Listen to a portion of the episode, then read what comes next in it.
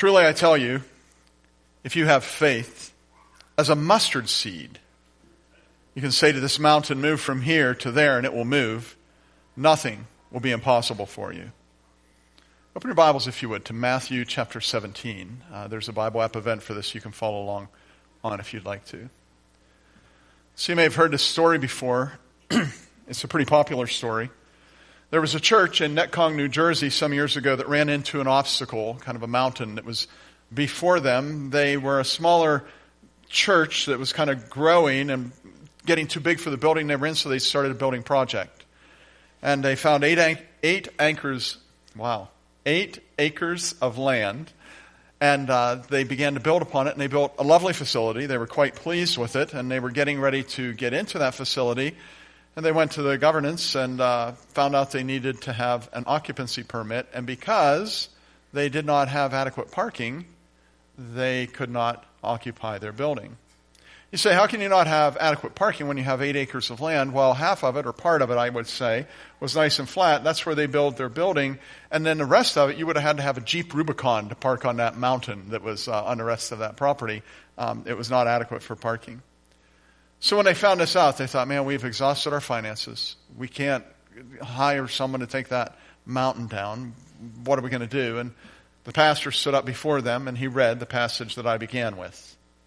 Truly I tell you, if you have faith as small as a mustard seed, you can say to this mountain, move from here, and it will move. Nothing will be impossible for you. He looked out at his congregation and he said to them, if you believe that, then join me here at 7 o'clock on Wednesday evening, and we will pray for God to remove that mountain. It was still there when I left church Wednesday night. So Thursday morning, he's sitting in his study, and the telephone rang, and on the other end was the telephone company. Telephone company said, uh, We're building a building nearby, and there's a swamp there that we must fill before we can begin construction. You already put the whole thing together, didn't you? Pastor said, How can I help you? Well, we'd want to know if we could take that mountain that's behind your church and if we could haul it over to fill our swamp. And 30 days later, that mountain was gone. And a phone company had prepared that area for paving. And the phone company had paid them for the dirt, and they used that money toward paving their parking lot. And God moved the mountain. Mountain moving faith. We're in a series, a sermon series, where we're talking about commission, C O M M I S S I O N. We talked about the C being our call, and maybe your call is to take care of your aging neighbor. Maybe your call is to help out in children's church. Maybe your call is to, to um, be an encourager to specific individuals in your workplace. God has called you to something. And your call, by the way, is unique. Your call is not the same. Eric's call is one thing, Bob's call is another thing, and Christy's call is something different. But God commissions us. I believe that with all our heart, each of us, in one way or another. And then we talked about the letter O, that your O is your outward focus, that you're not just to be focused on your own needs internally, but you're to be looking toward the interests of others and caring for them. Today I want to talk to you about M, and the M stands for mountain moving faith. And I want to say to you that whatever role God has for you, you will likely encounter some mountains that will stand between you and where you need to be and what you need to do. And you'll have to use some mountain moving faith. So let's look at Matthew chapter 17, and we're going to read a few verses from there. We're going to be in several passages, uh, but this is kind of our key passage this morning. We're going to start at verse 14 and it's speaking of Jesus and his disciples. It says, When they came to the crowd, a man approached Jesus and knelt before him. Lord, have mercy on my son. He has seizures and is suffering greatly. He often falls into the fire or into the water. I brought him to your disciples, but they could not heal him. Now look at Jesus' response. Oh, you unbelieving and perverse generation, Jesus replied. How long will I stay with you? How long will I put up with you? Bring the boy here to me. And then, just in one sentence, Matthew writes in verse 18 Jesus rebuked the demon, and it came out of the boy, and he was healed at that moment. Now, we're going to keep reading, but as we pause there, it's no wonder that Mark, Matthew would have written these words down. That's a pretty dramatic occurrence, it's a pretty big deal, and it's a pretty amazing story. But after he pens those words, the Spirit of God, who is breathing the text, inspiring the text, has Matthew tell us a little bit about what goes on in private with Jesus and the disciples. Look at verse 19. Then the disciples came to Jesus in private and asked, Why couldn't we drive it out? He replied, Because you have so little faith. Truly I tell you, if you have faith as small as a mustard seed, you can say to this mountain, Move from here to there, and it will move. Nothing will be impossible for you. Now, recently I was speaking to uh, some of you, and I mentioned uh, my first experience with this verse. I was just a little guy, and my Sunday school teacher had talked about uh, this verse, and my tiny little brain and my tiny little head said, I'm going to try that out. Moving a mountain. About half a mile from my house uh, was uh, what we call a spilly pile. Uh, most of you maybe know what a spilly pile is. For those of you who don't, back in the days before um, we were as environmentally aware as we are today, um, a coal company could just go in and strip the land and leave behind whatever was there. And about a half a mile from my home, there was this large mountain of shale. Got on Google Maps this week because I thought I can measure how big that is. It was 200 yards across. It was flat on the top. It was great for racing ponies or motorcycles. It was just fun, right? Shale nice and smooth. 200 yards across and 900 yards long. Ah, that'd be a good mountain to move. Let's give that a try. So there I was. We're driving home from church. I want to use mountain moving faith. And I said it as I looked out the window. Get up and move from this side of the road to that side of the road in Jesus' name. And it didn't move. so much for childlike faith, right? And I said to myself, I knew that wouldn't happen. Where was that childlike faith? Maybe I didn't have it. But I want to suggest this to you. I don't think that mountain would have moved regardless of the amount of faith I had. I don't think God would have moved it. And I say that because Jesus says these words in a very specific context. Not talking about necessarily the context in Scripture, but the context of what is happening when he says these words is really important. That context is the context of ministry. And he doesn't say these words, or the story doesn't go like this. Yea, behold, Jesus and his disciples went to a car show, I mean, a chariot show. And the disciples, being impressed by the Roman chariots, said, Yea, we need one of these that would make our ministry so much better. They're so expensive, though. I think we could probably pick up some girls with it too, and it would be really beneficial to be able to drive this around. And behold, Jesus replied unto them, Verily, verily, I say unto you, if you have faith, you can get whatever chariot you want. That's not what it says. That's not the story. There's no story like that in the life of Jesus. The context of mountain moving faith was always in line with their call with their commission, with what God had in mind for them to do. And this passage bears that out. The disciples are trying to do ministry. They're trying to cast out a demon. And they failed. And then they ask, why could we not do this ministry? We've watched Jesus do this ministry. He's asking us to follow in his footsteps to do this kind of ministry. Why can't we do that? And Jesus told them, you just need faith.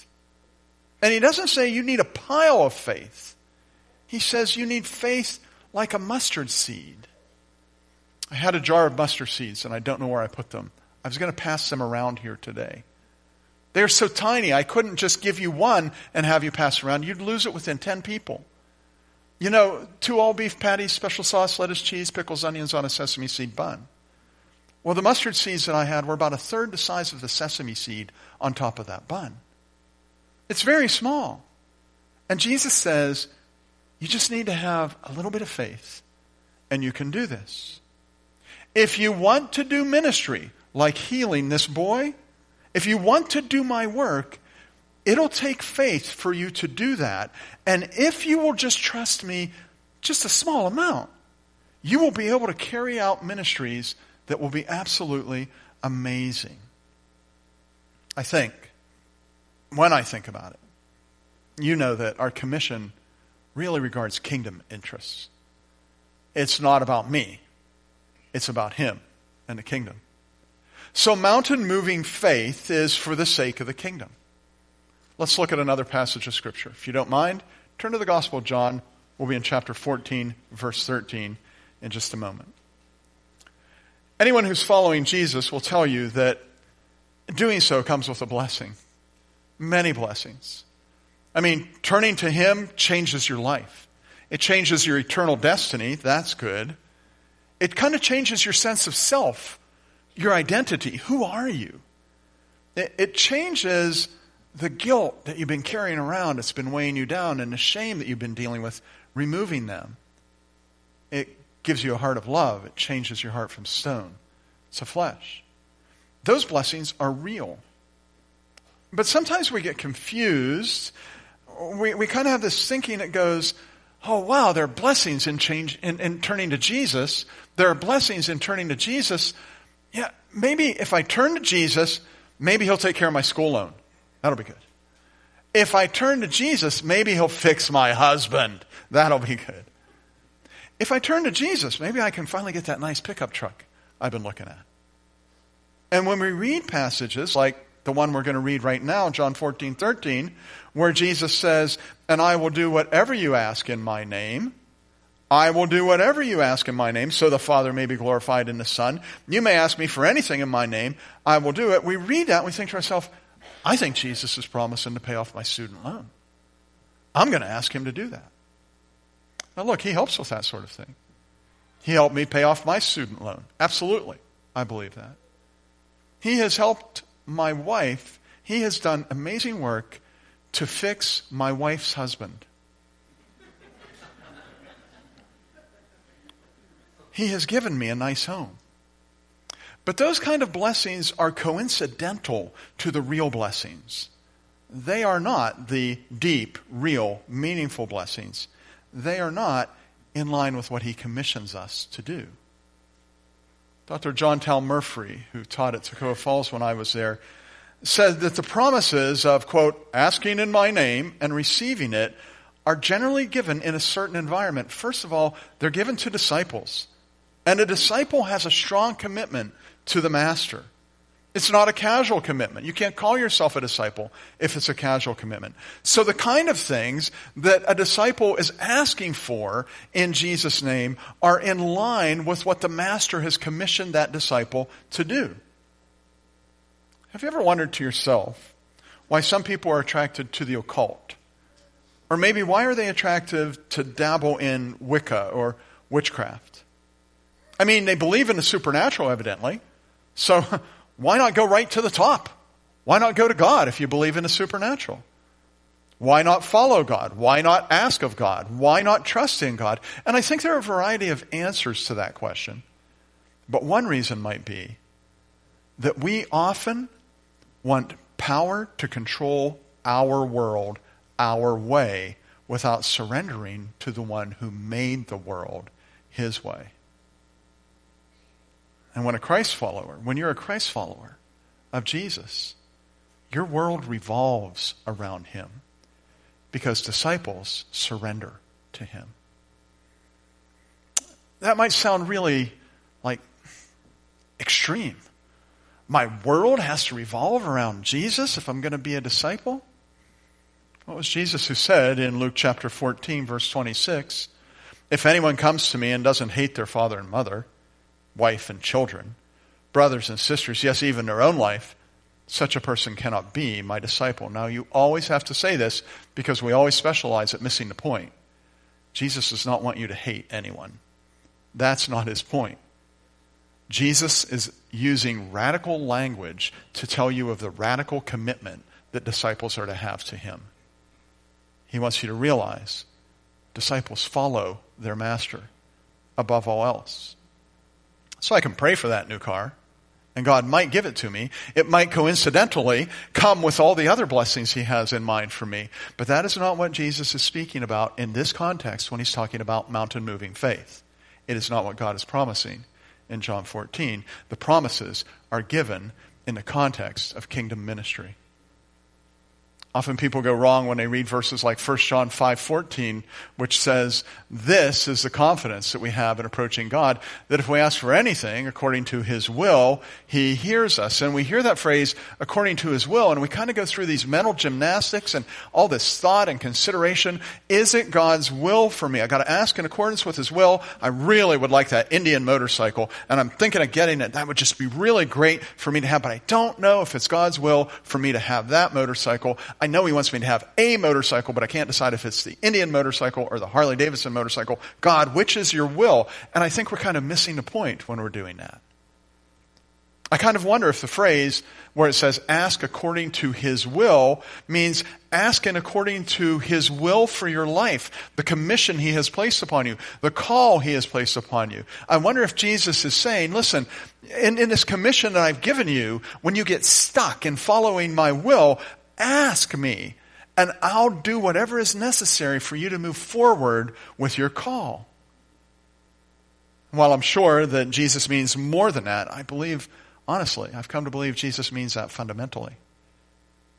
We're given this promise so that we can fulfill what we've prayed for since childhood. Thy kingdom come, thy will be done on earth as it is in heaven. God is promising that when you are fulfilling your call, when you are living this commission, He will indeed supernaturally do things you request, things that you need as you carry out this ministry and as you trust Him. And you can rely on that. That mountain moving faith can exist because of the greatness of God's power. Let's talk about power for a minute. We have a rule here at Kermansville Alliance. We don't talk about politics, and I'm going to talk about it for the second time in about three weeks, right from the pulpit, right? I did a couple weeks ago, remember? We have a rule here at Kermansville Alliance. We try not to be political. That's why I don't, I'm never political from the pulpit. Um, I don't preach politics. We avoid politi- political discussion in small groups. And most people think, well, I know why you do that, Pastor Steve. And, and you're promoting that because you want to have peace. You want Democrats and Republicans to be able to worship together in spirit and in truth. And that's a big part of it. I'll be honest with you. That is a big part of it. But there's another reason that I am apolitical and why I want our church to be apolitical. Human political movements are not the solution to humankind's greatest needs. In fact, and I say this without apology, human governance is completely impotent in trying to solve the great needs of humankind. Why? Because humankind's great needs are needs of the heart, needs of the soul, needs of the spirit. They are needs for repentance and needs for restoration needs for redemption and needs for faith, needs for compassion and needs for healing, needs for restoration and needs for deliverance. And in my observation, Washington struggles to be even a little bit effective in those areas. Hmm.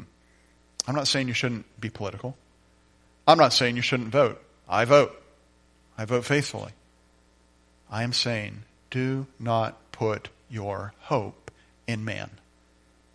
Don't do it. We are commissioned to hope in the greatness of God's power. And when we do that, mountain moving faith trusts God. I mean, when Jesus speaks about the failure of this deliverance, healing the boy, he doesn't look at his disciples and say, Hey guys, you're doing it wrong. You know, that's not what he's doing at all. He speaks about that faith.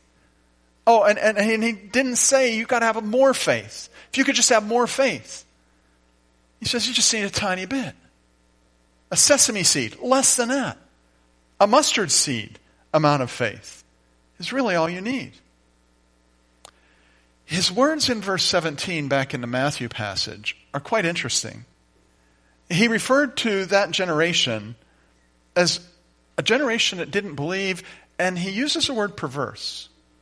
Listen as I read verse 17, the first part of it again. You unbelieving and perverse generation. Now, in that context, the word perverse probably doesn't mean what you're thinking that it means. It means at its root, turning away from that which is good, turning away from that which is good towards something that is not good, turning away from that which is right to something that is wrong, that is a perversion of what you really should be doing. They didn't seem to behave as though they believed the power was available to free this boy. They didn't have even a sesame seed, mustard seeds faith. They had turned away from the truth about God to think, I don't know if God's going to help me out here. They, they had turned away, and that turning away robbed them of their confident trust in Christ's power. Mountain moving faith holds on to what is pure, to what is good, to what is right, to what is lovely. It holds on to Jesus. Mountain moving faith. Trust God to do what is good. And in the process, mountain moving faith rescues people from evil. I'm going to ask you to turn in your Bibles once more. Can we go to Matthew 16, please? Matthew 16. While you're turning there, do you ever look around and you just think to yourself, this world is just hopeless? This world has no hope at all. it's going to Hades in a handbasket right? Yeah. You can feel that way about the world. I'm guessing some of us have felt that way about family members. There's just no hope for them. You might feel that way about your, yourself. God, I'll just never be rescued from this evil. Far in the north, in the area called Israel, the country called Israel, there is a region, a place called Caesarea Philippi. That's a picture that I took when I was visiting there the second time I visited Israel. I've been there and I've seen that cliff face, and I've seen uh, the mouth there, that large cave that is there. The water that flows from that face of that cliff eventually becomes the Jordan River. And in ancient times, in Jesus' day even, that water was flowing directly out of the, the, the hole. If you look at the image, it's on the left there. Um, that's where the hole is. It goes back into the cliff. The water literally came out of there. And so pagans looked at that and said, Look, there's water coming right out of here. That must be the mouth of hell. That is the gates of Hades right there. And they called that the gates of Hades or the gates of hell. And the worship that the pagans did there was vile. In my younger days, when I liked to be brash and shocking, I would explain it. I don't need to. It's just, uh, it was really bad things that were going down there. And so no devout Jew would ever go to Caesarea Philippi. It was just a terrible place to go. You never went there. But here's Jesus in, in Matthew 16, and he intentionally took his disciples there. And it's not the way to anywhere that Jesus needs to go. It's way out of the way. It's, it's maybe as long a journey as he will take on his feet while he's walking the earth here. He goes up there and you say, why? No devout Jew would ever go here. Why is he going there? And among other reasons, Jesus is going there because those people, those pagan worshippers, are caught at the gates of hell. They're lost. And remember this phrase from Jesus The Son of Man has come to seek and save what is lost. It's in that setting when Jesus asks in Matthew 16, verse 15, in the latter part of the verse, Who do you say I am? And of course, Simon Peter, and by the way, Peter's name means rock. Simon Peter answered, You are the Messiah, the Son of the living God. Maybe the first person among the twelve to say such a thing. Indeed, he was.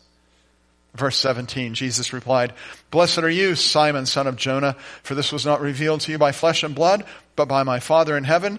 And I tell you that you are Peter, and on this rock I will build my church, and the gates of hell will not overcome it. I don't know if you've ever been in a dark and evil place. Have you ever been somewhere and you're like, man, I just feel like this is an evil place? This is a bad place to be. I can sense the evil all around us.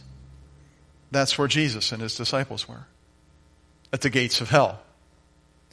And as those men peer into that darkness, Jesus says, You see all this evil of the world that's around you and beyond. It cannot stop us from rescuing people from eternal death. These gates of hell do not stand a chance against my people, the church.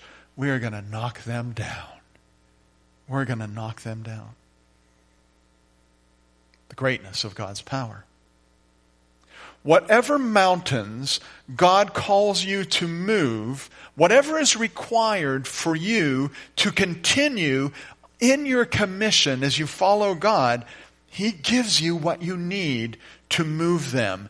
Gate crashing is normative, a normative power in the kingdom of God. He moves those mountains. Mountain moving faith.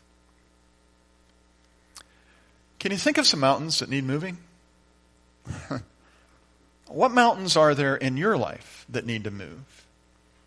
And as I'm talking about these mountains now, I kind of want to see them as obstacles, things that are in your way, things that are preventing you from getting in your commission that God has for you. It prevents you from getting from here to where He would have you to be. What mountains are standing in your way?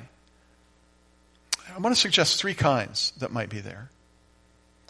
First, you might want to consider personal spiritual mountains that distance you from God.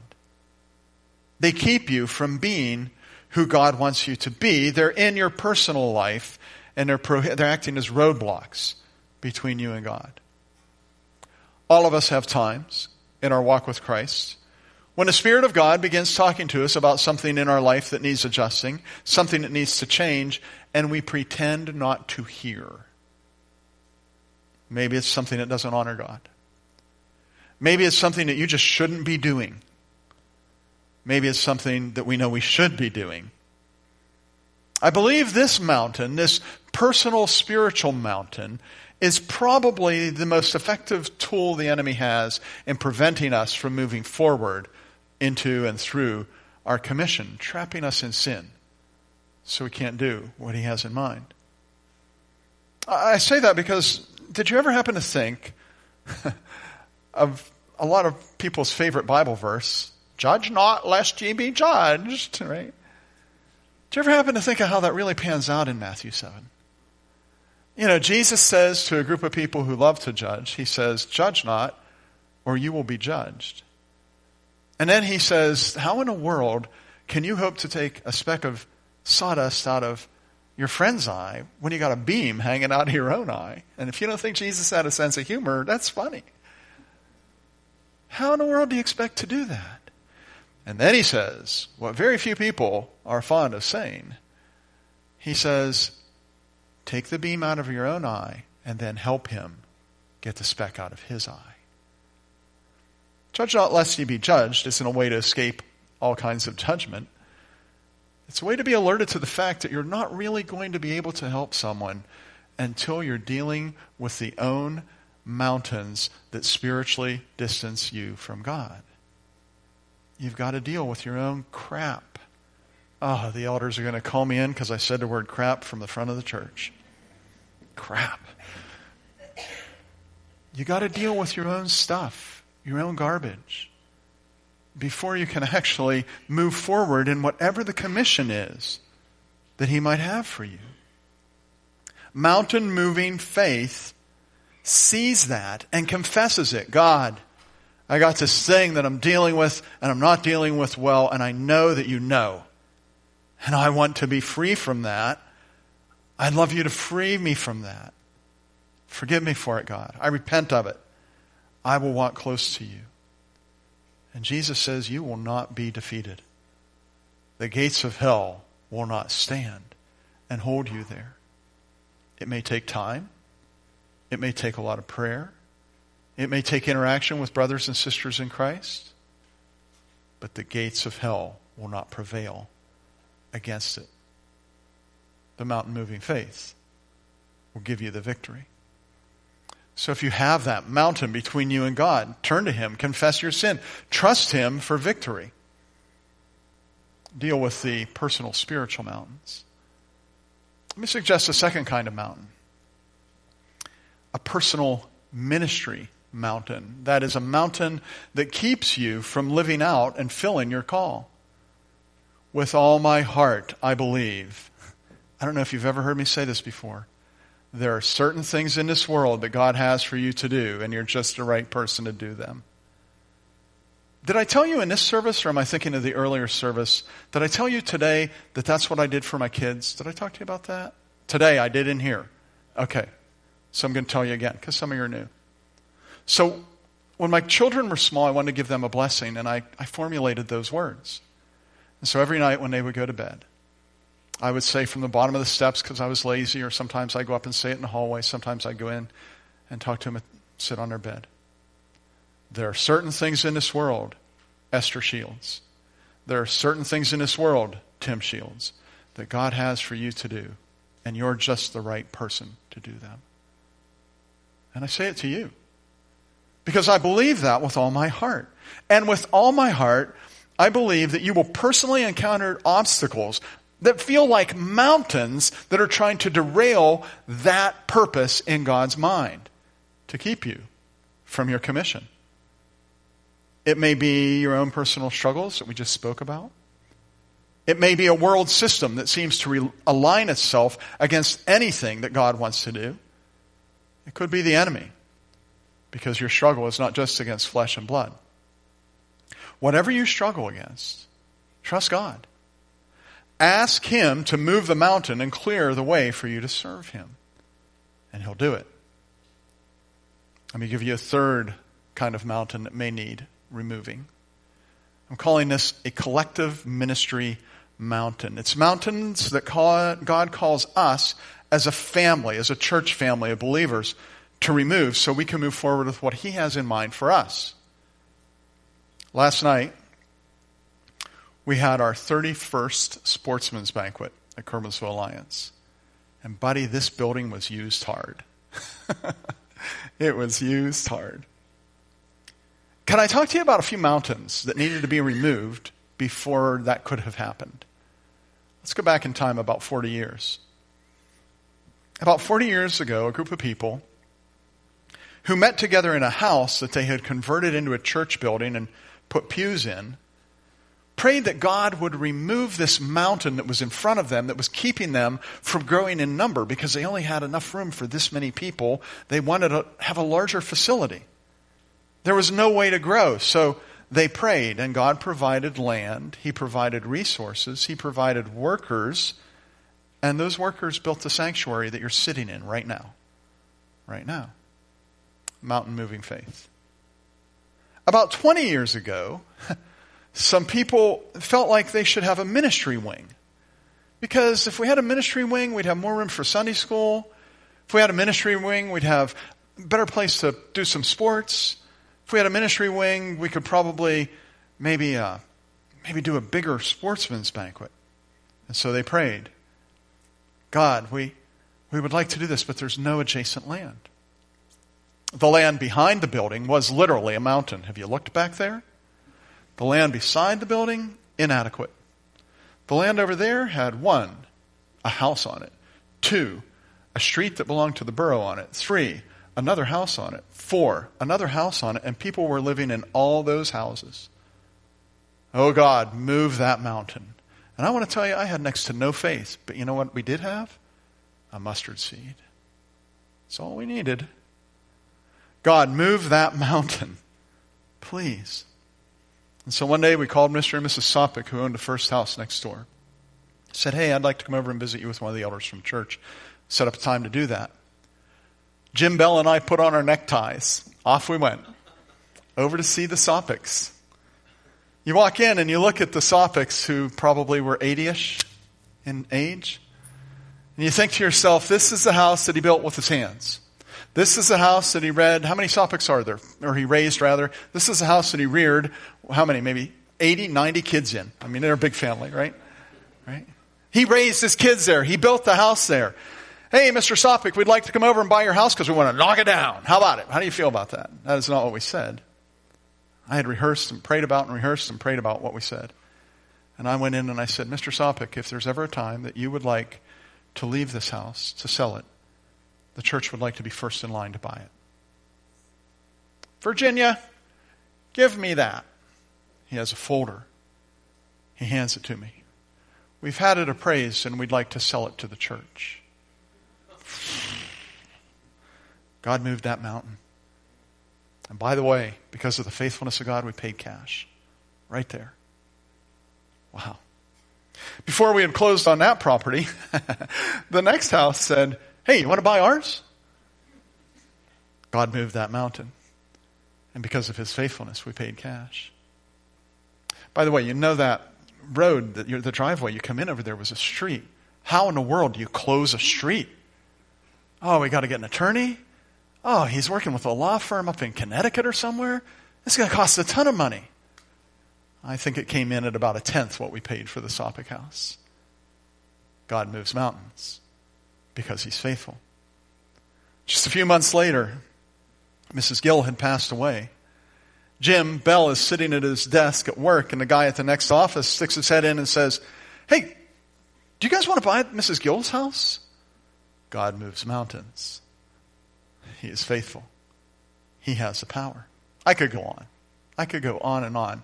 But there we stood outside where there had been houses and streets before, and we broke ground for the ministry wing that was used hard last night in a sportsman's banquet because God moves mountains. What mountains are there in your life? Can you see that if God above says, ask me to move any mountain or trust me to move a mountain and command it to move, can, can you see that that's so much bigger than, I want you to have the blue motorcycle? that's so trivial, right? That's so trivial compared to living a call, to being commissioned and living the commission. What mountains need moved in your life? Are you fighting some personal demons? I mean, is a mountain that you need to address that thing that stands between you and God? Let's pray, and God will prevail. The gates of hell will not hold you trapped. Or is it you feel stonewalled in some ministry that God's called you to? Let's command that mountain that's blocking you, let's command it to be thrown into the sea. You can be sure that as a church family, God hates the good things that happen here. Let's pray that no mountain would be there. Let's pray that the gates of hell will never prevail. Let's stand together if you join me in prayer. Let's bow our hearts. Lord Jesus, we are so thankful for your great love for us. I pray for us as different ones of us are dealing with personal issues in our life, personal mountains that stand in our way that need to be removed. They may be mountains of our own making. For that, we are sorry. We repent. We confess our sin, knowing that you are faithful and just to forgive us our sin and cleanse us from all unrighteousness. We would command that mountain to be moved from here to the place that you would send it. We want nothing to stand between you and us. We trust the shed blood of Christ to cover our sins. We walk toward you, believing that forgiveness is ours through Christ Jesus our Lord. We think of mountains that might prohibit us from living the call. We would just command that whatever that is, that you would care for it. That you, whatever is blocking our way to fulfilling our commission personally, that it would be thrown into the sea.